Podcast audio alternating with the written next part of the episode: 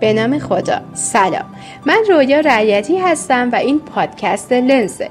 تو این قسمت فصل چهارم از کتاب درآمدی بر فلسفه تب رو با هم میشنویم که متنش رو آرمین سرسازی نوشته و خودم هم ویراستایش رو انجام دادم. ممنون که با ما همراه هستید.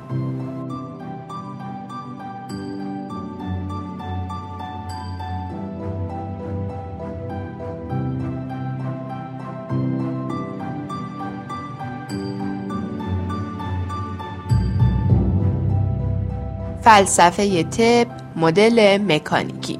در های گذشته در ارتباط با نظریه زیست شناختی بیماری ها صحبت کردیم.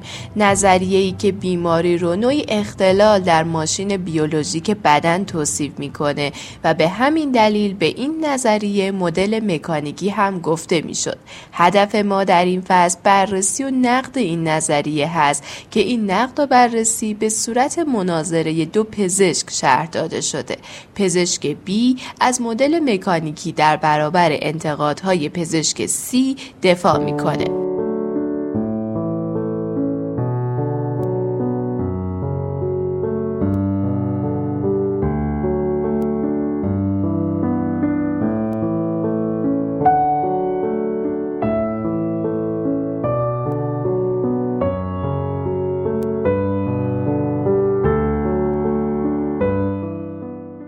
پزشک بی بذارید توضیح این مدل رو با یک مثال شروع کنم.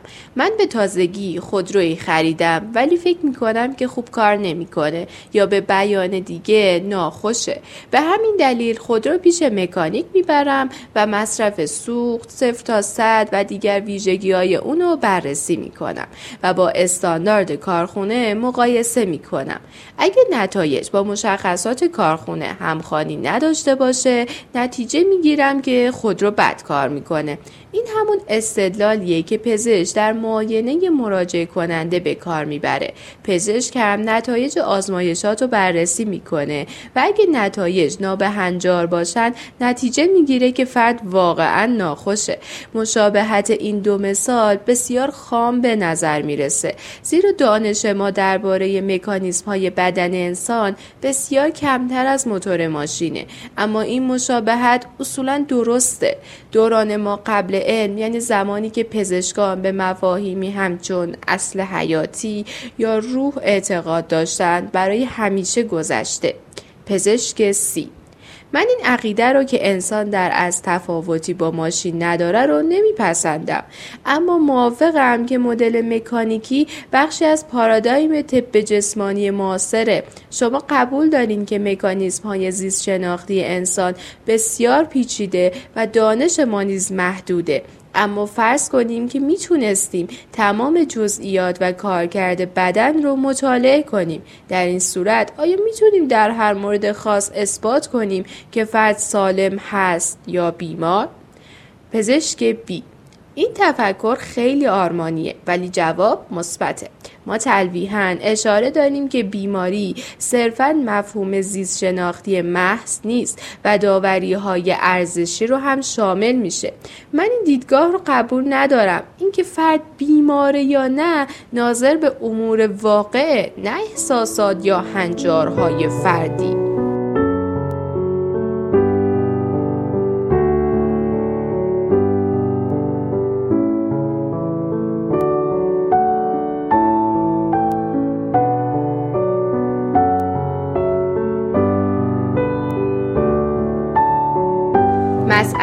بهنجاری. پزشک سی.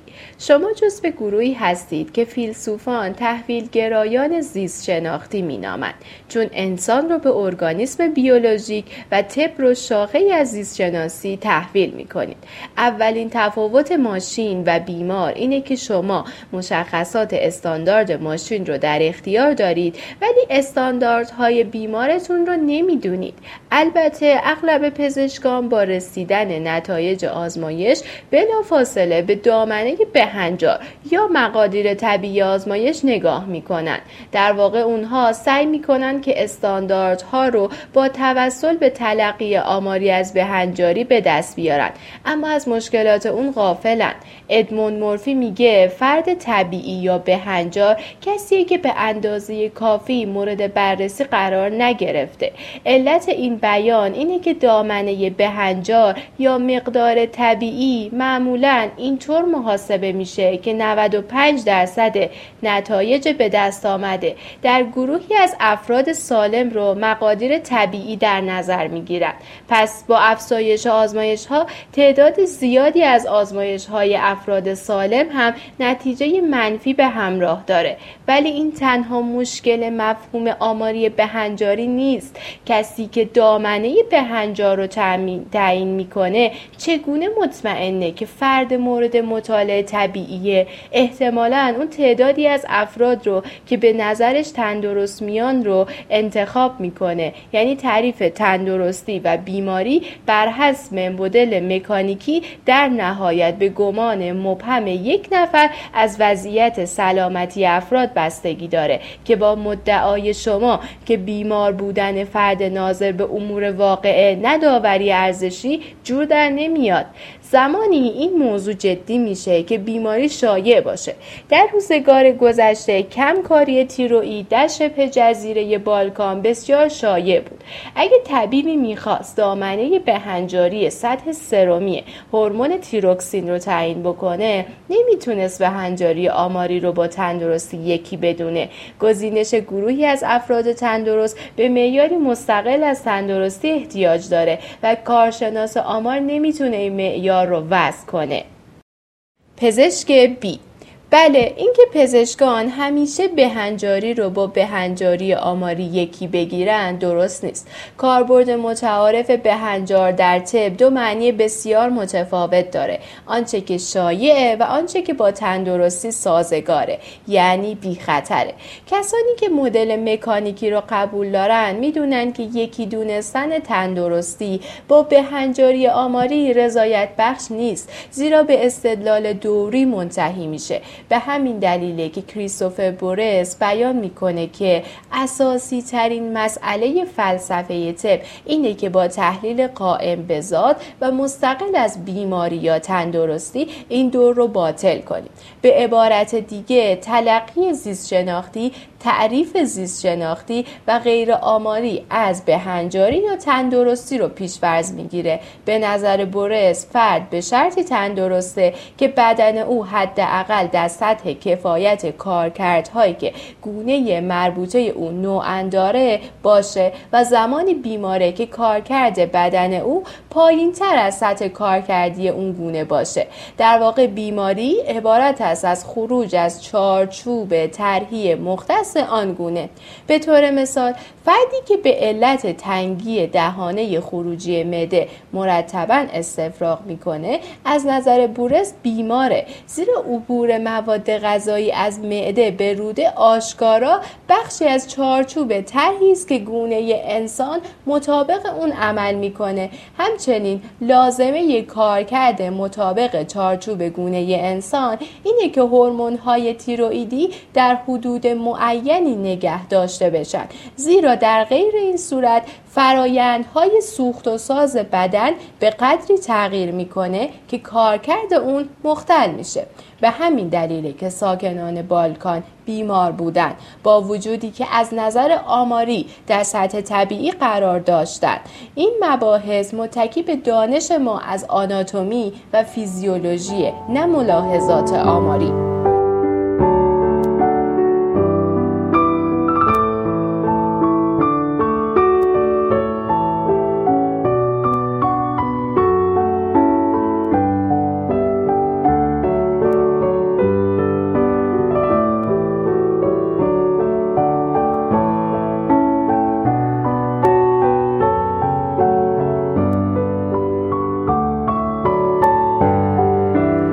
مسئله آستانه پزشک سی. اما شما چگونه بین تندرستی و بیماری فرق می‌گذارید؟ بیمار باید چقدر از چارچوب طرحگونه انسان خارج بشه تا ناخوش محسوب بشه؟ پزشک بی. در این باره بورس معتقده که خطکشی دقیق میان بیماری و تندرستی کاری تئوریک و نظری است زیرا در قالب بیماری ها نقایصی در کارکردها وجود داره که مطابق تمام معیارهای معقول امری نامتعارف و غیر معمول محسوب میشه. پزشک سی من قویا مخالفم. شاهدی بر صحت گفته بورس در این زمینه وجود نداره. اگر به خدمات بهداشتی بعد از جنگ جهانی دوم نگاه کنیم. متوجه میشیم که قفلت از مسئله آستانه خطرناکه. در اون زمان بیماری خروج موقت از حالت طبیعی سلامت که به آسانی می‌توان آن را شناخت تعریف شد و با اومدن داروهای جدید این گونه پنداشته شد که در آینده بیماری ها به تدریج کوتاهتر و شدت کمتری خواهند داشت و زمانی می‌رسد که با ارائه خدمات بهداشتی لازم انبوه بیماری های درمان نشده پایان میپذیرد. اکنون همه می‌دانیم که این خوشبینی ها پای و اساس بودند. هزینه خدمات بهداشتی در طول سالیان افزایش یافته. میزان مراجعه ها به پزشک های عمومی بیشتر و نوبت های انتظار طولانی و طولانی تر شده. برخلاف انتظار متوسط طول عمر هم تغییر فاحشی نداشته. این تغییرات بیشک جوانب مختلفی دارند اما به سختی می توانیم با آمارهای بهداشتی نتیجه سودمندی را نشون بدیم. من فکر می کنم مسائل پیچیده تر از اونیه که در گذشته به اون معتقد بودند و بخشی از این مشکلات ناشی از تلقی زیست شناختی از بیماریه. برداشت ما از تلقی زیست شناختی اینه که در هر جامعه تعداد معینی بیماری وجود داره که می‌تونیم اونا رو ریشهکن بکنیم. اما تجربه خلاف این تصور رو نشون میده. پزشک بی شما می‌خواهید تصویر تاریکی از اوضاع ارائه بدید ولی من فکر می‌کنم اشتباه می‌کنید. من معتقدم که تندرستی و بیماری مفاهیم زیست شناختی هستند. اما تصدیق می‌کنم که برای تمایز میان تندرستی و بیماری کم و بیش به معیارهای کمی اختیاری هم نیازه و آنچنان که بورس بیان می‌کنه خطکشی دقیقی میان بیماری و تندرستی وجود نداره. it.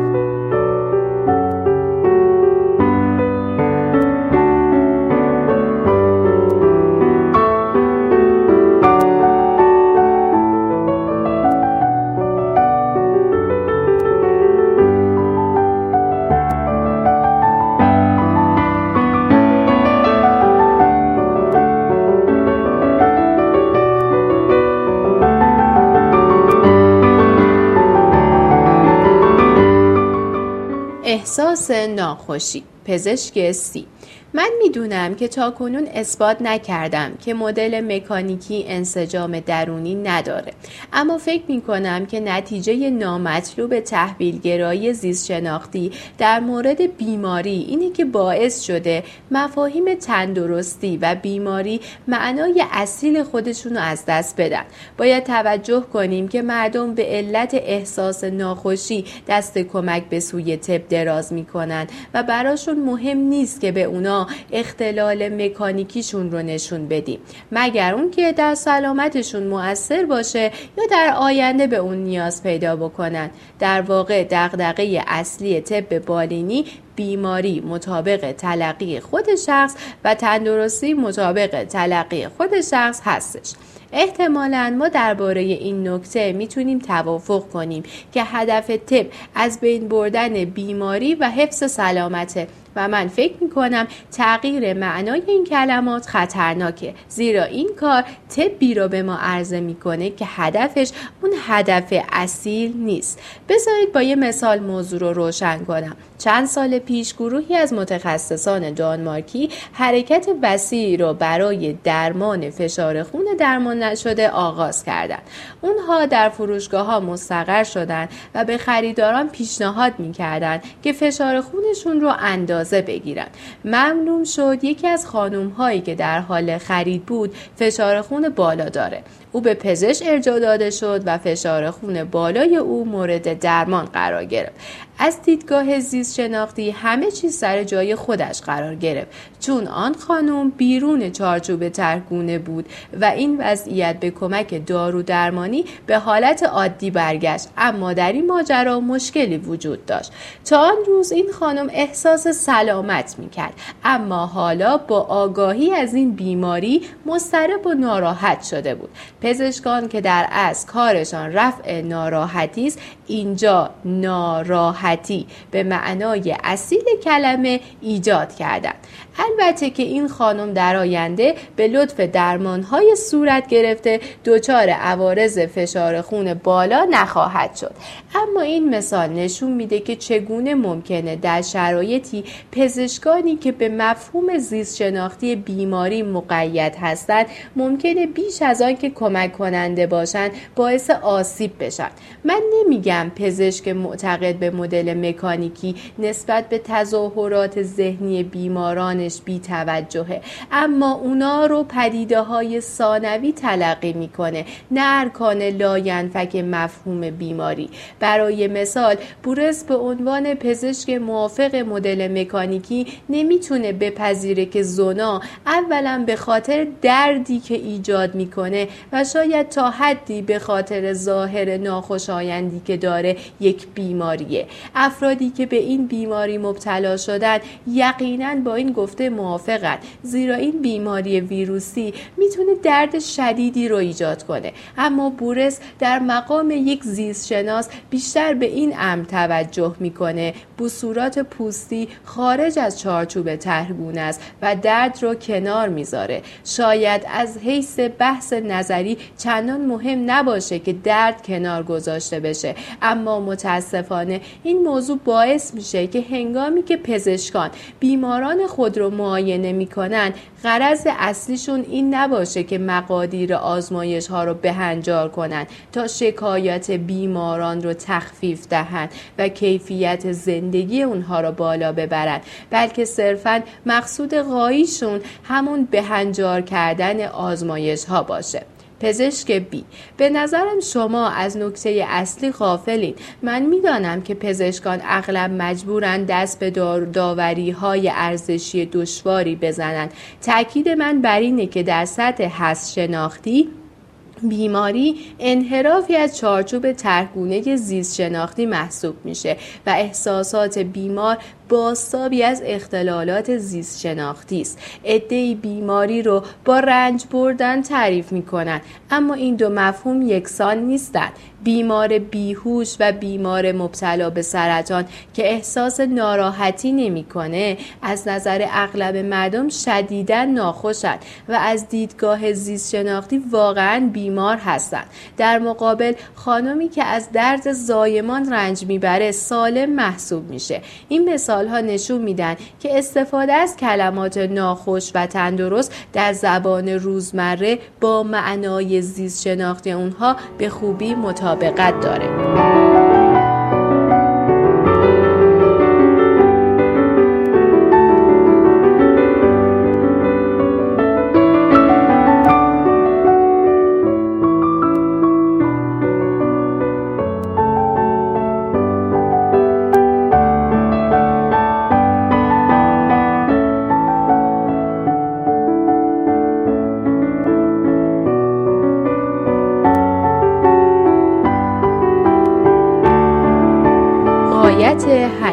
حیات پزشک سی من قصد ندارم که مدل مکانیکی را با مفهوم ذهنی از بیماری جایگزین کنم.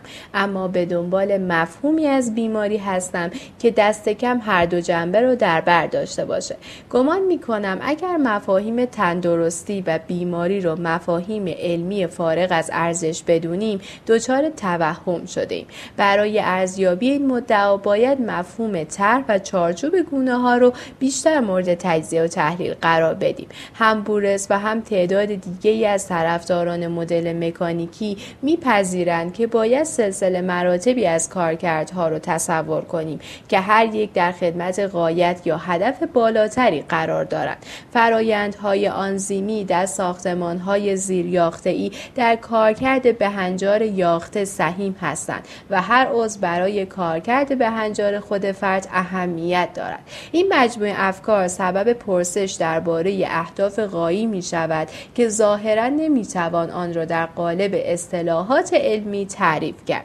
پورس میپذیره که این هدفهایی که در سطوح عالی قرار دارند نامعلوم و نامعین هستند و تعلقات زیستشناس باید آنها را معین کنه. او می نویسد اغلب رفتارهای موجودات زنده در آن واحد در اعمالی مانند حفظ حیات فردی تولید مثل نگهداری ژنها حفظ توانمندی ها رقابت تعادل بوم شناختی و امثال هم دخالت دارند. در نتیجه زیست شناسان متفاوت ممکنه که هدفهای متفاوتی رو محور کار خودشون قرار بدن. در این صورت به هیچ وجه نمی‌تونیم قبول بکنیم که بیماری و تندرستی حالتهای زیست شناختی خونسا و فارغ از ارزش هستند. پزشک بی قطعا منظور بورس این نیست که تعریف تندرستی در نهایت به تعلقات شخصی فرد مشاهدهگر بستگی داره بلکه مقصود او صرفا اینه که زیر حوزه های زیست شناسی مثل ژنتیک و بوم شناسی ممکنه اهداف متفاوتی رو محور کار خودشون قرار بدن. او ادامه میده که اما به نظر می‌رسه فقط کارهای زیر حوزه فیزیولوژیه که با تندرستی ارتباط داره. مطابق آنچه در متون فیزیولوژی اومده. من فکر می‌کنم کارهای این زیر حوزه به ویژه در تولید مثل و حفظ حیات فردی دخیله. پزشک سی. من معتقدم به نقطه مهمی در بحث خود رسیدیم. ممکنه یک گیاهشناس بپذیره همه فعالیت های فیزیولوژی در گیاه در جهت حفظ حیات و تولید مثل. اما حتی یک دامپزشک هم شکاکیت های خودش رو نسبت به این موضوع داره. برای مثال او ممکنه برای پایان دادن به رنج یک از جانور رو بکشه. چنین کنشی نشان میده که زندگی حتی زندگی حیوانی چیزی بیش از حیات و تولید مثل در اینجا ما نمی‌خوایم در مورد گیاهان یا حیوانات بحث کنیم و من فکر می‌کنم رویکرد زیست شناختی به انسان کافی نیست. در این رویکرد فراموش میشه که انسان احساسات ذهنی داره. همچنین تمام امور منحصر انسانی مثل خداگاهی توانایی تعمل در نفس و توانایی تصمیم گیری نیز فراموش میشه. قایت زندگی ما آن چیزی است که خودمون تصمیم می‌گیریم. نه آنچه در متون فیزیولوژی اومده. پزشکی زیست شناختی قطعا اهمیت زیادی داره اما به تنهایی کافی نیست. به عقیده من مفهوم بیماری باید شامل تمام موارد زیر باشه. اختلالات کارکردی زیست شناختی تظاهرات ذهنی ناشی از اختلال. معنای این تظاهرات ذهنی که به سبق و سیاق زندگی بیمار بستگی داره. چند وقت پیش مس بیمار رو که از دیدگاه زیست شناختی بیماری واحدی داشتند در فاصله کوتاهی معاینه کردم. آنها همگی یک اختلال مکانیکی داشتند زخم دوازدهه که باعث دلدرد شده بود. من هم برای درمان آنها داروهای واحدی رو تجویز کردم. اگرچه بیماری واحد بود هر یک از بیماران معنای متفاوتی برای بیماری خودش قائل بود. یکی از بیماران سالیان متوالی تظاهرات زخم دوازدهه را تجربه کرده بود و حالا خیلی ساده میپذیرفت که زخم برگشته. او به دارو درمانی اعتماد داشت و گمان می‌کرد که ظرف چند روز تظاهرات بیماریش فروکش می‌کند. بیمار دوم قبلا به هیچ بیماری مبتلا نشده بود و برای زندگیش نگران بود. او به تازگی برادرش رو به خاطر سرطان از دست داده بود و این موضوع باعث شده بود که او مطمئن باشه که به بیماری وخیمی مبتلا شده. بیمار سوم هیچ واهمه ای نداشت اما وقتی فهمید که علت زخم دوازدهش فشار روحی عصبی و استرابه بسیار آشفته شد. او نگران بود که مبادا مافوقهایش با اطلاع یافتن از این موضوع به این نتیجه برسند که او هم همین حالا هم تحت فشار زیادیه و نمی‌تونن به او ترفیع بدن. البته این موضوع در مورد بیماری های وخیم اهمیت بیشتری پیدا می‌کنه. مثال دیگه یه خانم 35 ساله و هنرپیش است. او به سرطان پستان مبتلا شده که به دیگر اعضای بدن سرایت کرده. درمان اختلال مکانیکی او شامل پرتو درمانی با اشعه ایکس برداشتن تخمدان ها و شیمی درمانی میشه. اینجاست که متوجه میشیم درک رنج یک بیمار با آگاهی از خصوصیات بیماری و عوارض جانبی درمان یکسان نیست. دردی که توسط قده سرطانی ایجاد میشه عوارض جانبی درمان مثل پرمویی صورت و بدن کاهش میل جنسی چاقی تهوع ریزش موی سر ضعف و امثال اینها بسیار ناخوشایند هستند. اما منشأ رنج بیمار تعبیریه که او در مقام انسانی که در خیشتن تعمل می‌کنه از نقش این علائم در وضعیت زندگی شخصی خودش داره. او بیماری رو چیزی بیشتر از عامل کاهش عمرش می‌دونه. از نظر او بیماری تمامیت فردی او رو به عنوان شخصی منحصر به فرد که توسط تجربه منحصر به فردی از زندگی شکل گرفته تهدید می‌کنه. او دیگه نمی‌تونه به عنوان هنرپیشه کار بکنه و توانمندی های خلاق خودش رو بروز بده. او دیگه نمی‌تونه اجتماعی خود را که نتیجه کار هنریش بوده ادامه بده.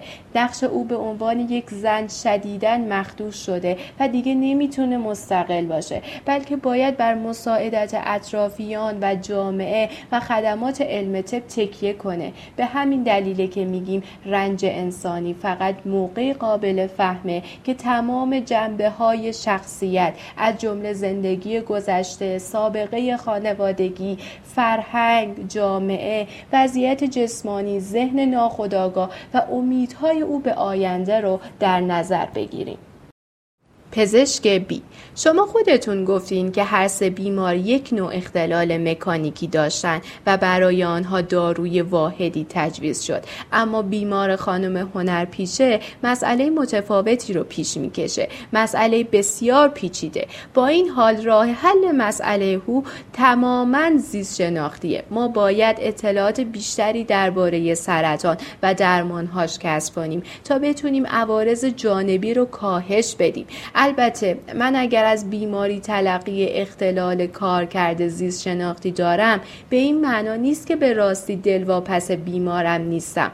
من موافقم که طب بالینی هم هنره و هم علم اما نیاز ما به کسب دانش درباره اثرات زیست شناختی درمانهای متفاوت هرگز با درک همدلانه رنج یک بیمار سرطانی برآورده نمیشه.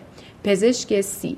بدون شک پزشکان باید تمام تلاش خودشون رو بکنن تا هرچه بیشتر درباره روش های علمی بدونن و بتونن بهتر مشکلات بیماران رو رفع کنن. اما من هنوز با این ادعا که بیماری و تندرستی چیزی بیش از مفاهیم زیست شناختی نیستن ایراد دارم. ما توافق کردیم که کارکرد زیست شناختی بهنجار به معنای کارکرد زیست شناختی معطوف به یک هدف. هست. و من فکر نمی کنم که قایت حیات بشر در قالب الفاظ زیست شناختی بگنجد.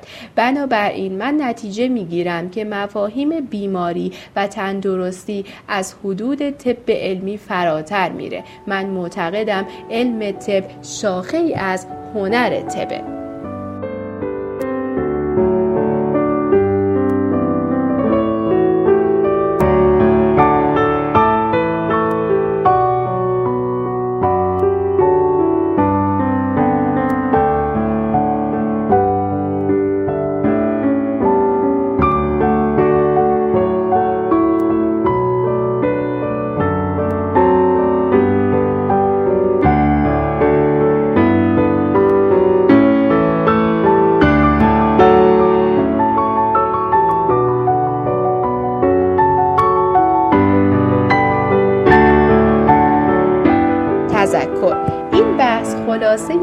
اغلب مجادلاتیه که درباره این مقوله در کتاب ها اومده. ما در این بحث با پزشک سی هم عقیده ایم و این بیان رو که مدل مکانیکی توصیف کاملی از بیماری رو ارائه میده مردود می‌دونیم. هرچند که میپذیریم که این مدل بخش مهمی از مفهوم بیماری رو شامل میشه. بیماری ها صرفا مقولات زیست شناختی نیستن و این ارگانیسم های بیولوژیک نیستن که ناخوشن بلکه موجودات انسانی هستن که بیمارن حتی خود بیماری ها مانند زخم دوازده یا سرطان که متضمن اختلالات زیست شناختی هستند تأثیراتی دارند که از حدود زیست شناسی فراتر می رود بنابراین طب بالینی چیزی بیش از زیست شناسی کاربردی است. پزشکان باید برای تجربه های بیمارانشان رنج و هدف اونها در زندگی اهمیت قائل بشن و باید یاد بگیرند با چنین پدیده های غیر زیست شناختی به نحوی اقلانی برخورد کنند شاید این بزرگترین چالشی است که در برابر طب معاصر قرار دارد در بهترین حالت تحویل پدیده های غیر زیست شناختی به زیست شناسی حاصلی در بر ندارد و در بدترین حالت تصویری مخدوش و نامقبول از انسان را ارائه می دهد.